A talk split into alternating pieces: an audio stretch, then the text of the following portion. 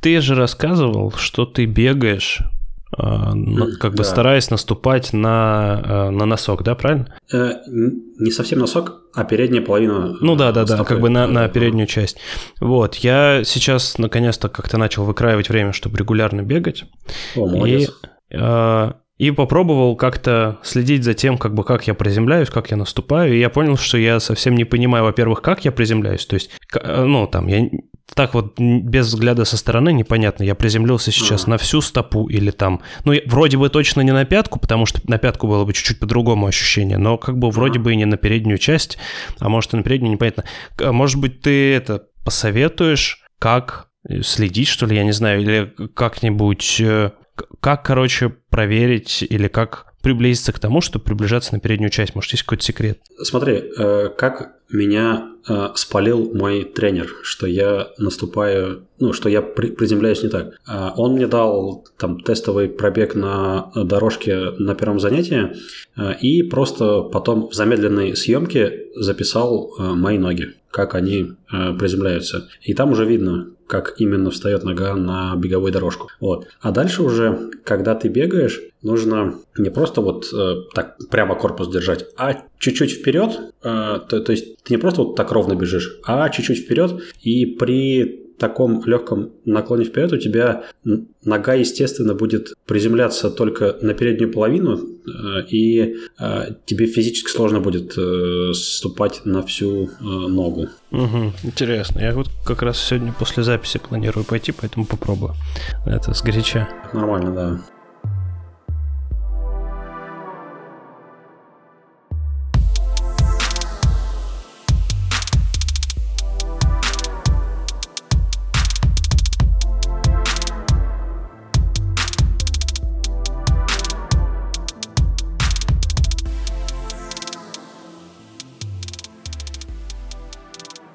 Всем привет! В эфире 17 выпуск Ранлуп.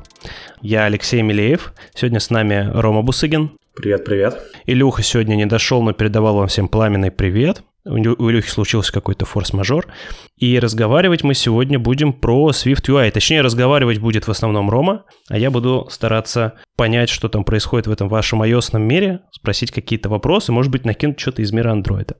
Вот, ну давай, поехали. Да, э, Swift UI. Э, собственно, меня э, очень заинтересовала эта тема, и я думаю, что всякий уважающий себя iOS-разработчик точно знает, что это такое. И те собеседования, э, которые я проводил в последнее время, э, и я спрашивал, а что вам запомнилось-то из э, ВВДЦ 2019 года? Подавляющее большинство говорило, как-то упоминало про Swift UI. И тема на самом деле интересная.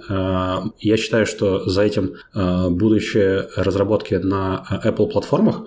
И в этом выпуске я хочу развернуть эту точку зрения чуточку подробнее, обосновать ее. А, начать я предлагаю с а, определения, как а, вообще Apple позиционирует этот фреймворк.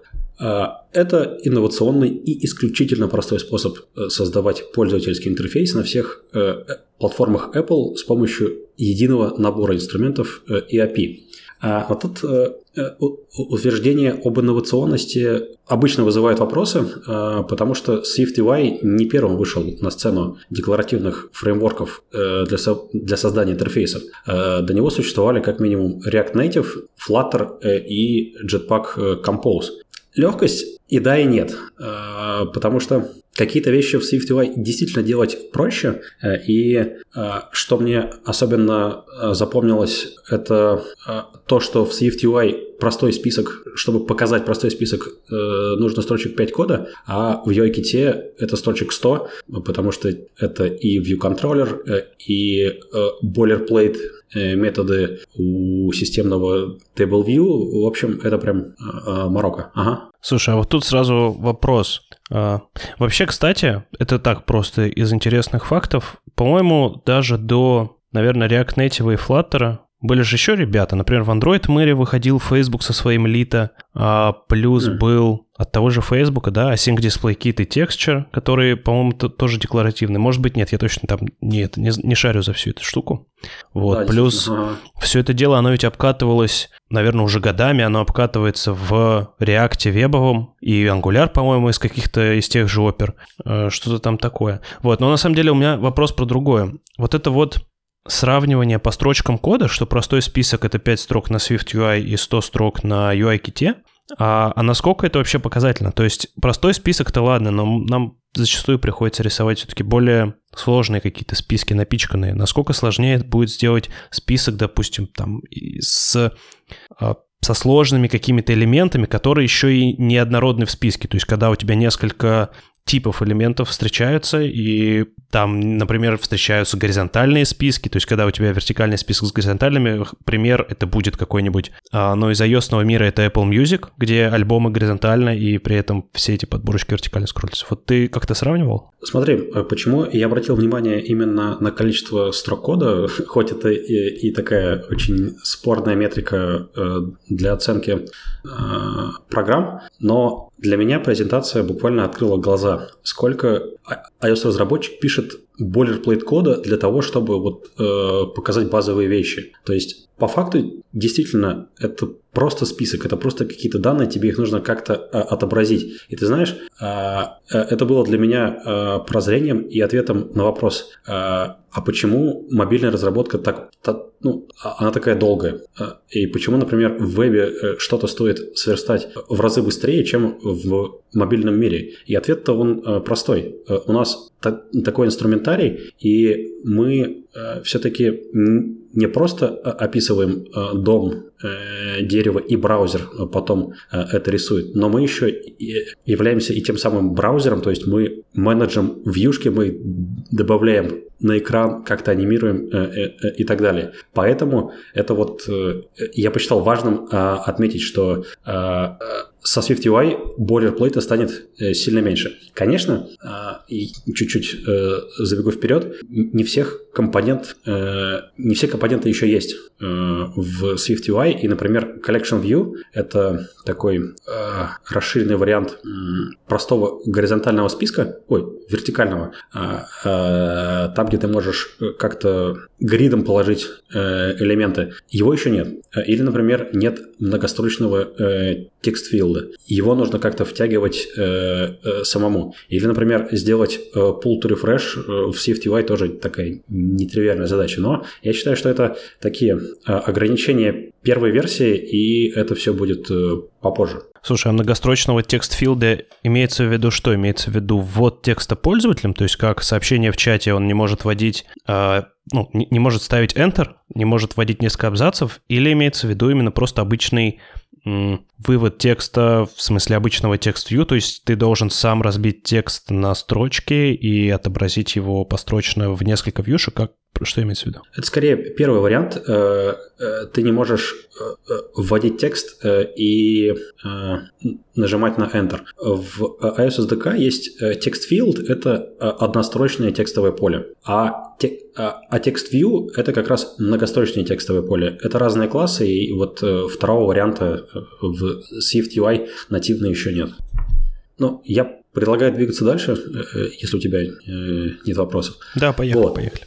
Дальше, дальше, дальше. А, э, возвращаясь к э, определению. И при этом, э, если говорить про легкость, мы, мы, мы iOS-разработчики, получаем возможность использовать один и тот же код с минимальными правками на всех платформах Apple. Если раньше нужно было знать отдельно Coco для программирования под Mac, Coco Touch для программирования под iOS или tvOS и WatchKit для часов, то, то сейчас достаточно э, написать интерфейс на SwiftUI, и, и он э, заработает э, э, везде. Тут э, как раз приходит в голову лозунг э, React Native Learn once, э, write э, everywhere. Поэтому э, прослеживается схожесть. Слушай, а насколько большая была разница между вот как раз какого, какого Touch, WatchKit? То есть их же наверняка писали плюс-минус одни люди или одни команды, или как минимум руководствовались какими-то едиными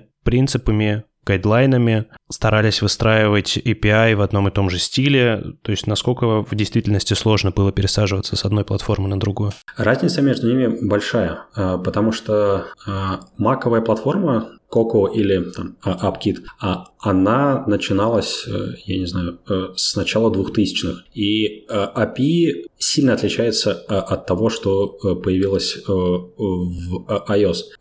UIKit – это продуманный вариант AppKit а, и в каких-то местах он э, более удобный, но он все же отличается. А, WatchKit – это еще один набор инструментов э, для построения э, интерфейсов, и он тоже заметно отличается. И там, что интересно, Apple в основном дает тебе только Interface Builder, где ты можешь делать либо статичные экраны, или же ты можешь взять какой-то аналог софтверного рисования э, SpriteKit э, и рисовать уже все контролы самому, что тоже ну, не очень э, удобно. Поэтому разница большая. Э, и поэтому пользы от одного э, инструментария э, будет много. Ну, кстати, да, я вот сейчас вспоминаю, у нас ребята, по-моему, радовались тому, что под часики можно будет писать на чем-то при, приличном, потому что, я так понимаю, для них была какая-то проблема, э, ну, видимо, в поддержке, в написании, что это затрач... затрачивало больше усилий, чем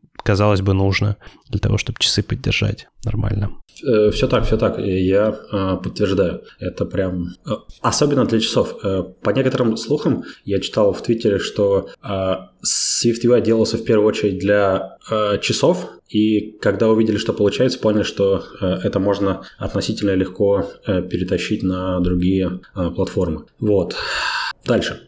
Что говорит нам Apple? А, код, написанный на Swift с использованием декларативного синтаксиса, легко читать и, естественно, писать. А, это правда. А, код читается как какой-нибудь э, HTML или язык разметки, он э, компактный, э, больше не нужно э, менеджить вьюхи на экране, лейаутить их, в общем, э, все это э, уходит, и все, что остается сделать, э, это описать декларативную верстку. Э, при этом э, фреймворк умеет оптимизировать э, то дерево view, которое ты ему отдаешь, и схлопывать э, примитивные э, вьюхи в э, одну большую. Э, и не нужно думать про производительность, э, потому что э, обычно чем сложнее у тебя э, дерево элементов в интерфейсе, тем медленнее э, это все может э, при скролле работать э, и так далее. А здесь э, э, SwiftUI может, грубо говоря, э, схлопнуть все э, в не во вьюшке, а, например, э, в слои в. А, э, это будет быстрее, потому что э, слои в Core Animation просто обрабатывают, ну, просто показывают контент и не занимаются, например, обработкой тачей. Вот, это большой шаг вперед. То есть, если схлопнуть иерархию вьюшек в Core Animation, то для них придется, например, руками отрисовать какой-то фидбэк от нажатия на экран в, в этом смысле? То есть у тебя не будет, тебе нужен будет дополнительный инструмент, чтобы, допустим, кнопка, когда на, на ней лежит палец, была покрашена там условно другой цвет. Да, если делать э, это руками, то э, это пришлось бы ну, дополнительно э, программировать. При этом я думаю, что э, SwiftUI все-таки Э, в тех местах, где у тебя есть э, обработчики нажатий, э, все-таки оставляет нативные контролы, а, а не упрощает это все до лейеров в Co-Animation.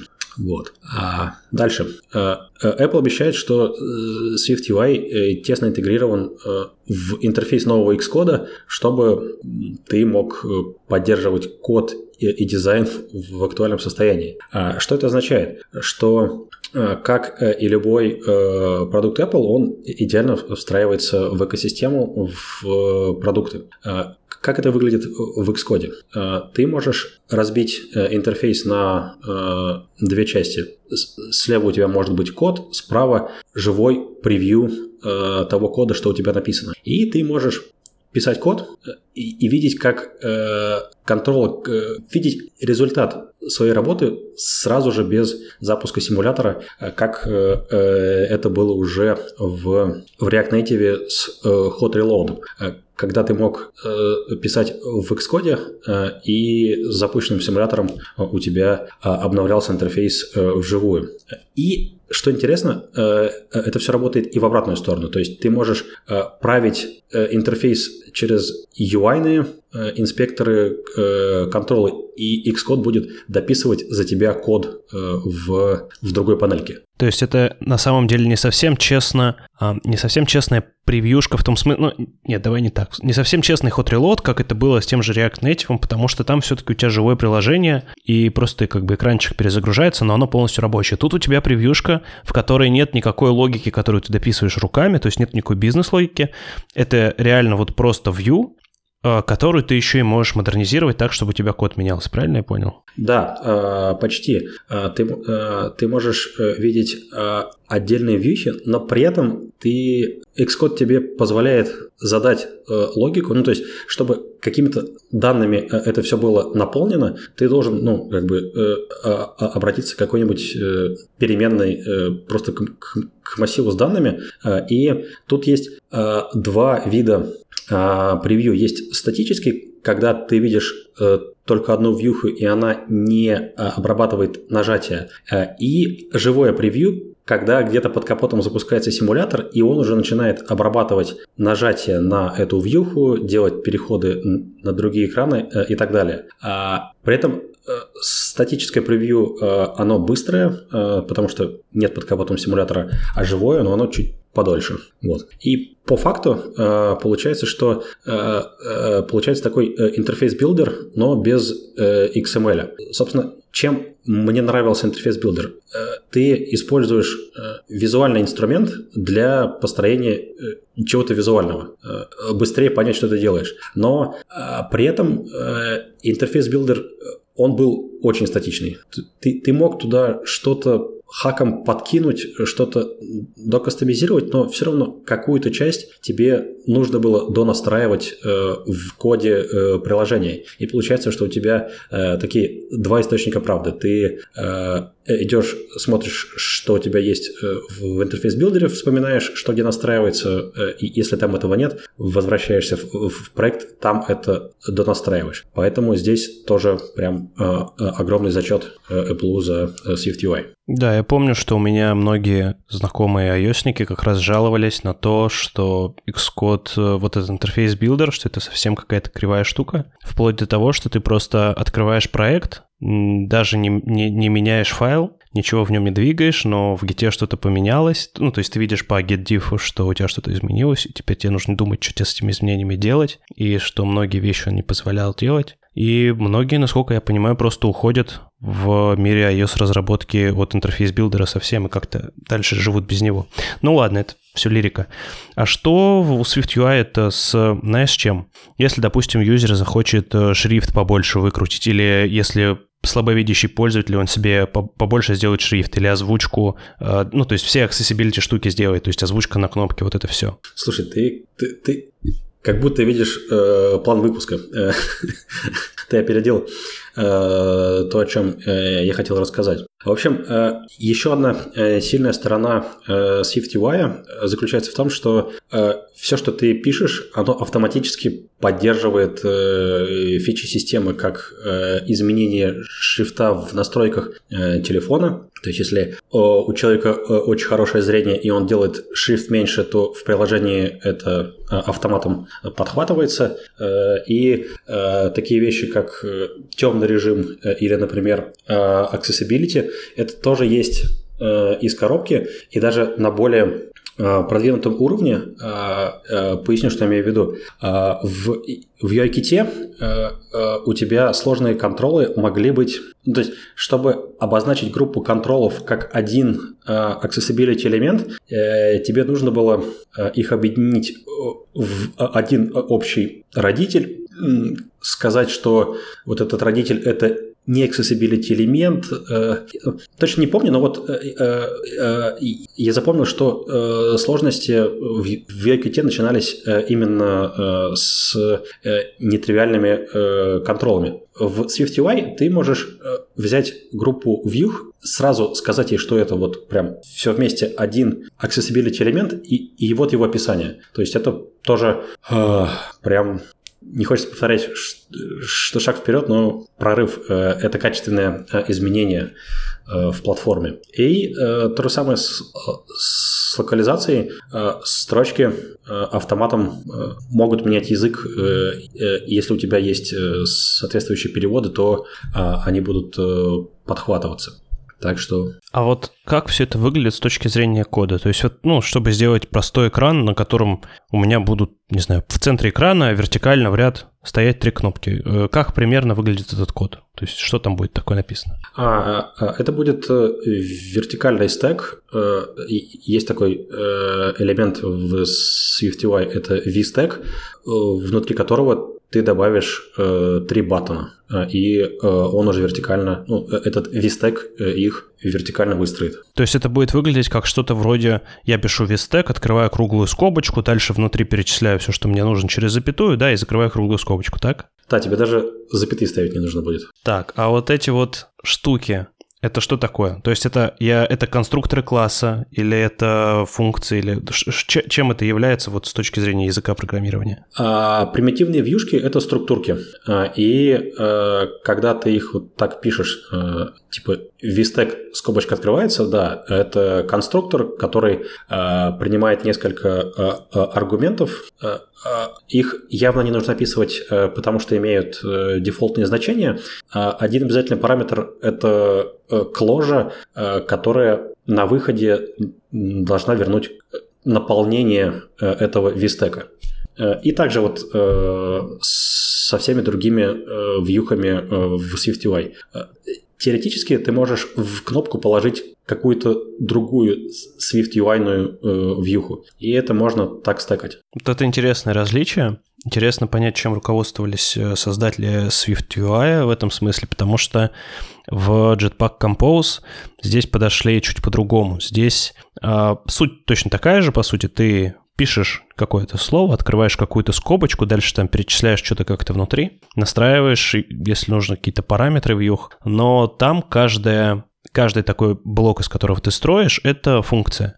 И ты, ну, отсюда, в общем-то, и название Compose, как э, композиция функций, и ты, по сути, этой композицией функции занимаешься. И все эти функции, каждая отвечает за какую-то свою маленькую вещь. То есть, например, если тебе нужен текст, ты используешь одну штуку, а если тебе, например, хочется этому тексту указать какие-то отступы, ты просто оборачиваешь его в другую штуку, и из вот таких вот маленьких-маленьких блоков ты всю эту штуку собираешь, а, выстраиваешь этот граф. Ладно, давай дальше ехать. А, ну, собственно, вот, а, на этом а, официальная часть определение заканчивается, и дальше я хотел бы поделиться своими наблюдениями, то, что я успел прочитать из, из своего твиттера. Мне как-то очень повезло с теми, кого я фоловлю.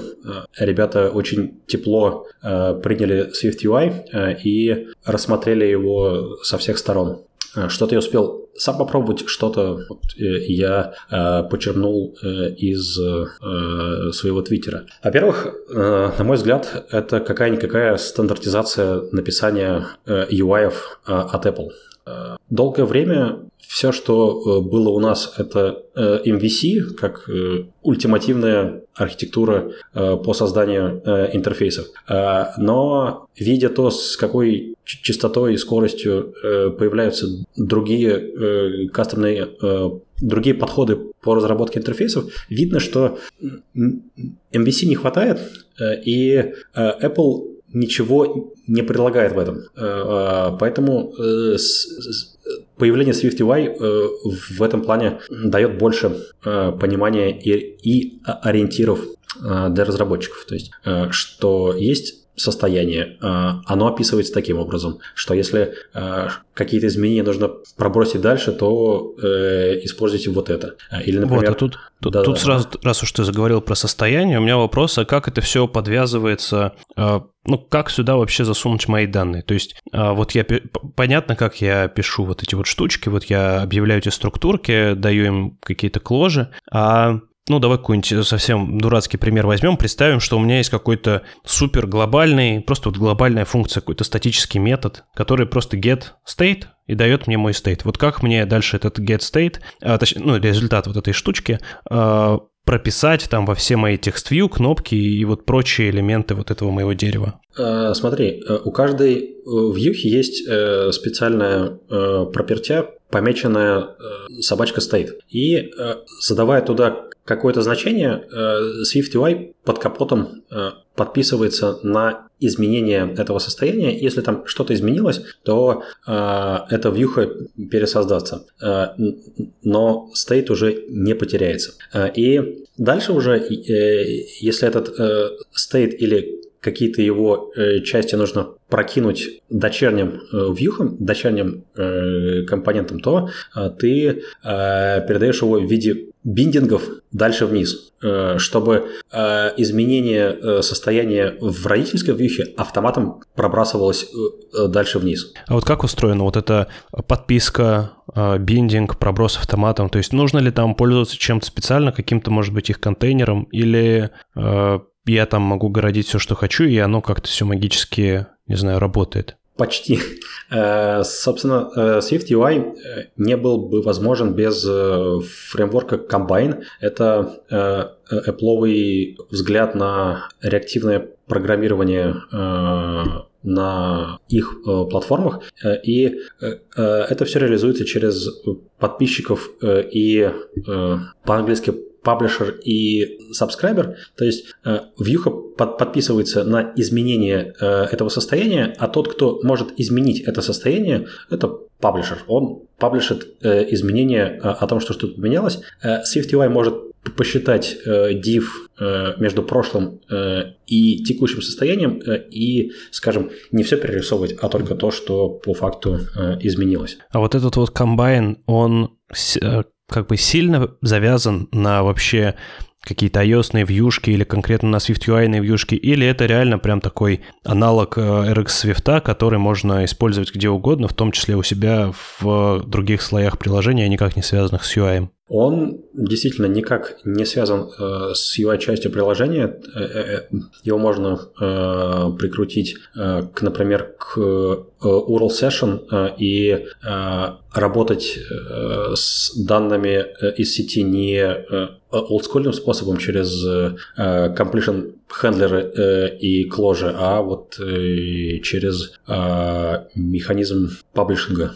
Вот. И что, как сказать, Обидно, что он будет присутствовать только на iOS 13, э, но энтузиасты э, сделали реализацию комбайна на ранней версии операционной системы с таким же интерфейсом. А одна из них называется Open, Open Combine, а вторая Combine X. Так что, если очень хочется попробовать их раньше, то можно обратиться к этим проектам. А SwiftUI с ними заведется или они никак уже, к, к нему их никак не присобачите, они только вот для тех, кому хочется такую э, Apple RX библиотеку получить. SwiftUI тоже э, доступен только с iOS 13, э, поэтому если у тебя есть э, iOS 13, то э, и правильнее будет использовать э, Apple комбайн, а не э, стороннюю библиотеку. Вот. Так, а будут ли э, клеиться? Ты уже говорил о том, что много чего из вещей, которые нам доступны в UI-ките,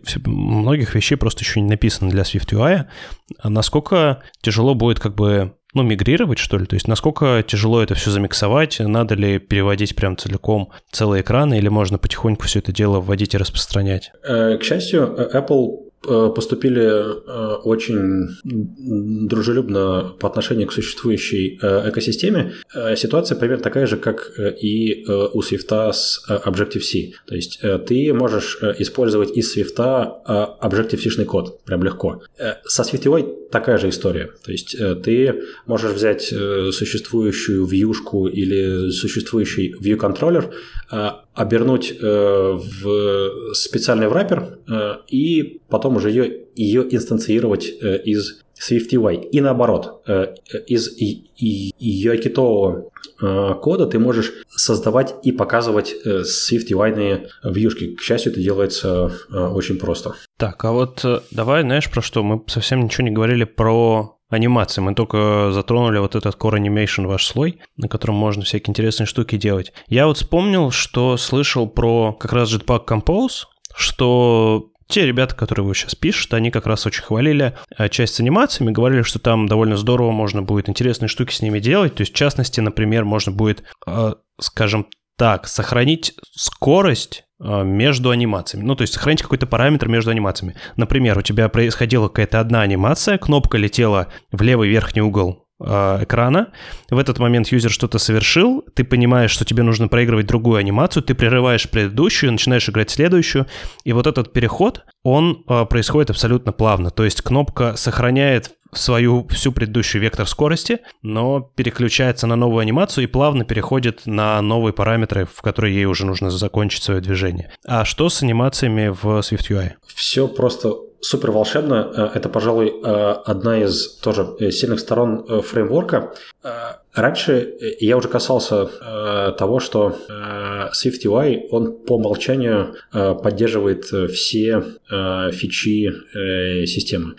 Размер шрифта, это темная светлая тема э, или accessibility. С анимациями также. То есть э, Apple любит э, анимации и любит качественные анимации. Э, а уж если они и интерактивные, то есть когда она начинается, ты можешь ее где-то посередине подхватить, либо э, довести до конца э, или вернуть назад, то это вот просто самый идеальный э, вариант.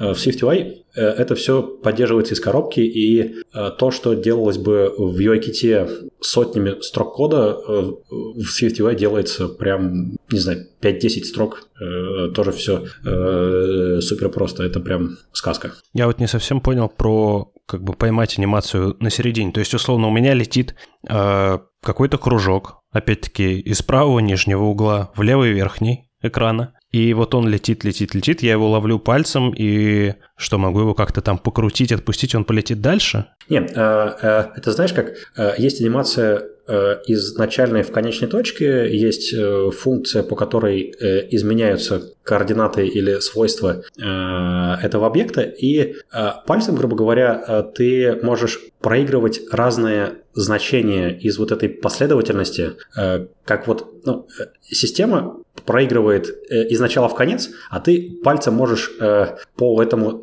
таймлайну э, ездить. То есть э, чуть-чуть в начало вернуться, чуть-чуть в конец. Вот, вот это. А, я понял. То есть, если происходит какая-то анимация, пока ты, допустим, вытягиваешь какую-то шторку, и контент этой шторки в это время как-то двигается, появляется, ползает, то он у тебя будет автоматом э, играться. То есть, ты можешь как-то посидеть, позалипать на вот эти вот эффекты.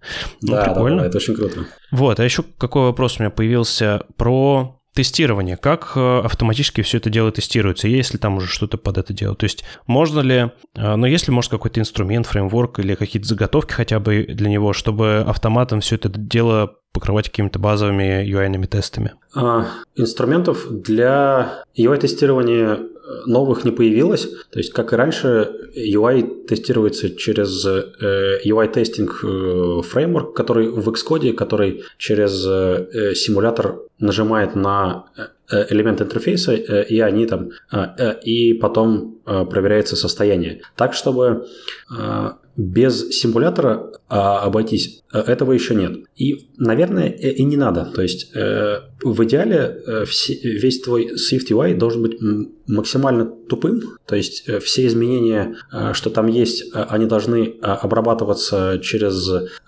подписки, и это как раз путь к тому, чтобы не тестировать и UI-слой совсем и по максимуму унести все вне UI часть. Поэтому чего-то нового не появилось. Понятно.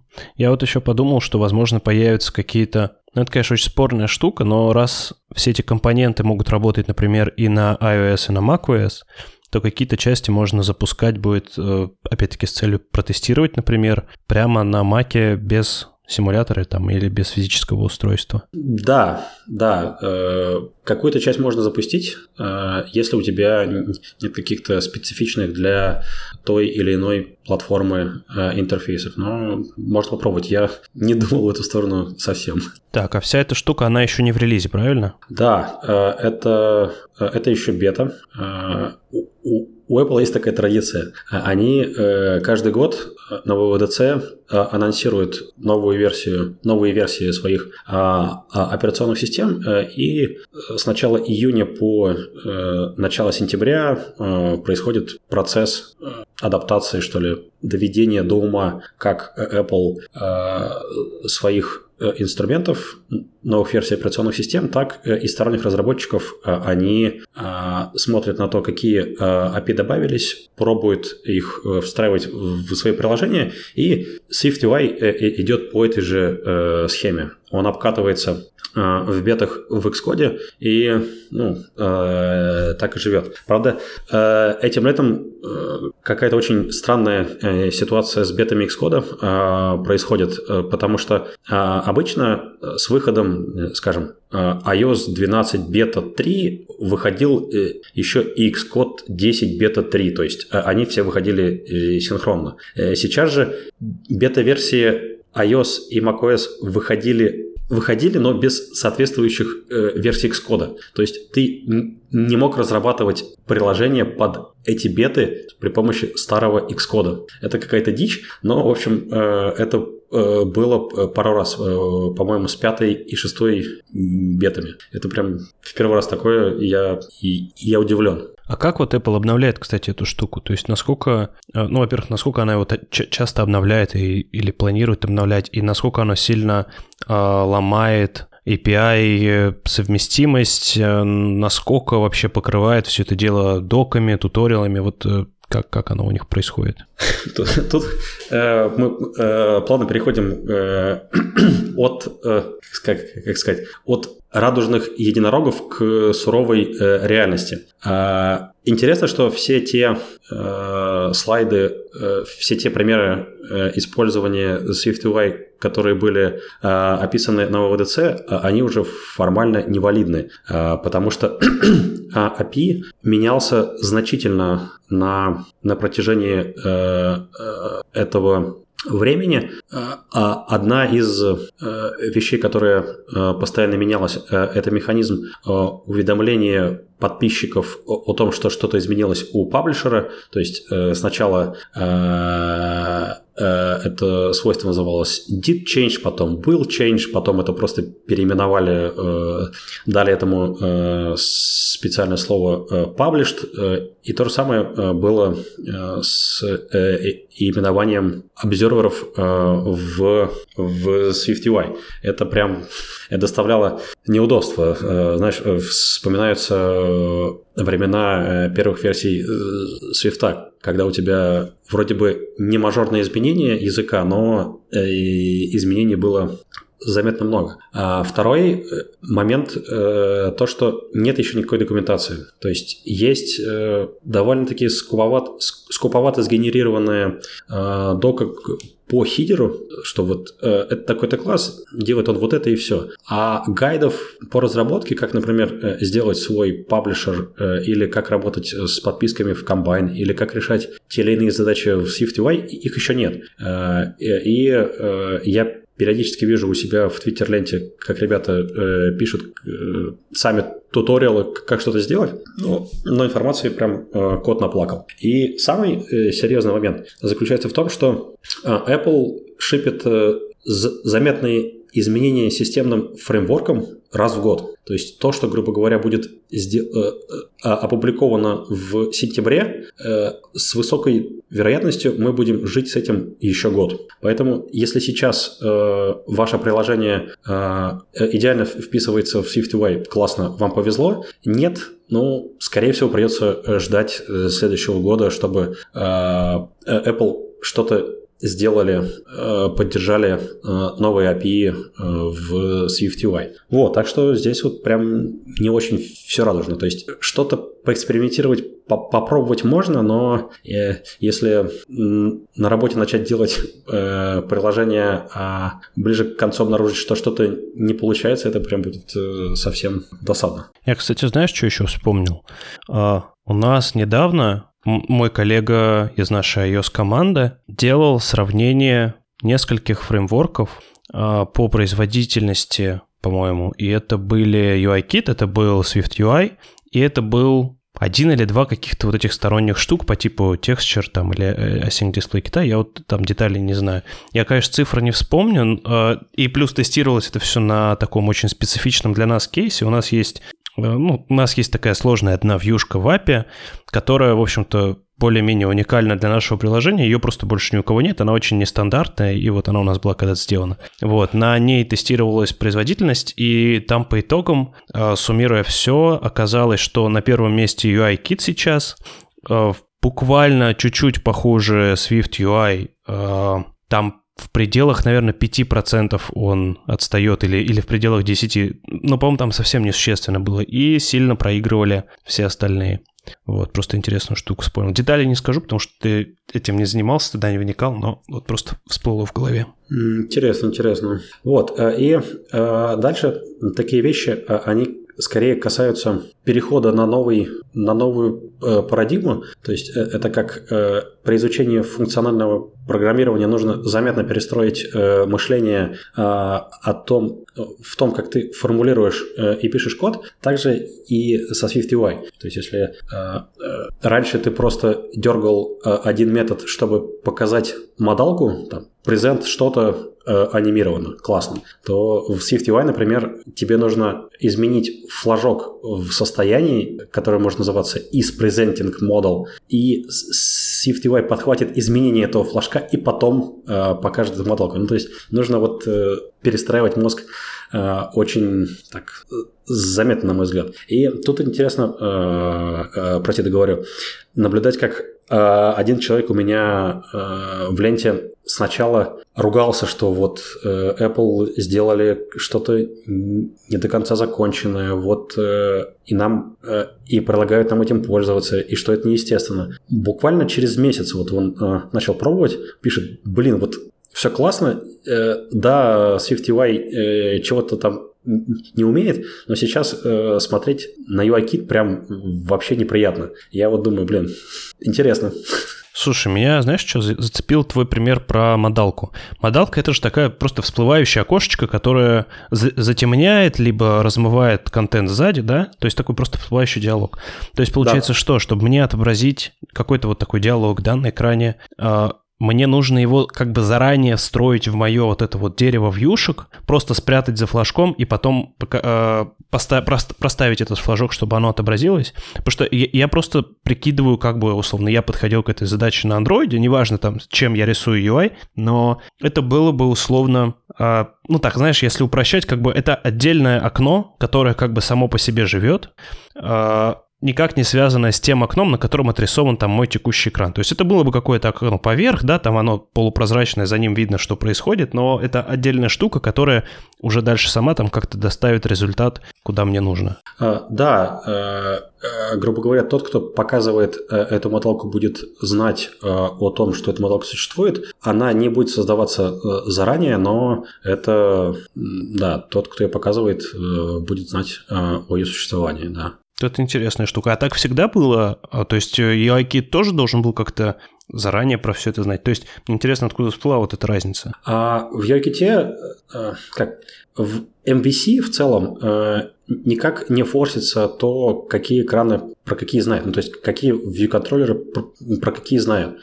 И если жить в парадигме MVC, то так и было. Ну, примерно так же, как в Swift UI. То есть ты знаешь, что у тебя есть view контроллер следующий, ты его создаешь или показываешь модально, или пушишь дальше в навигационный стек. А, но при этом в, в в UIKit ты мог сделать еще одну компоненту не стандартную для э, Apple платформ роутер, который уже занимается сам навигацией. Ну, в целом понятно.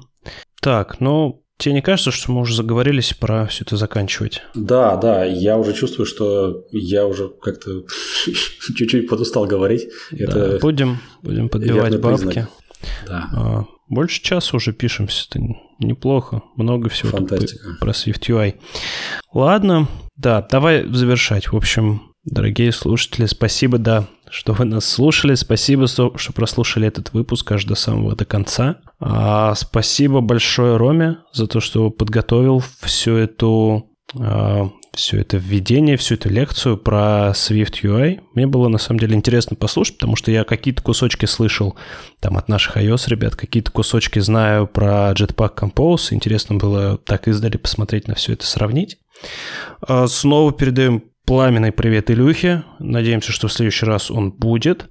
А, кстати, следующий выпуск пока что планируется, скорее всего, про устройство Википедии, как это ни странно, и в частности российской Википедии, там есть, оказывается, много интересных моментов. А, и, наверное, все, будем, будем прощаться. Ставьте нам хорошую оценку на площадке, с которой вы нас э, слушаете.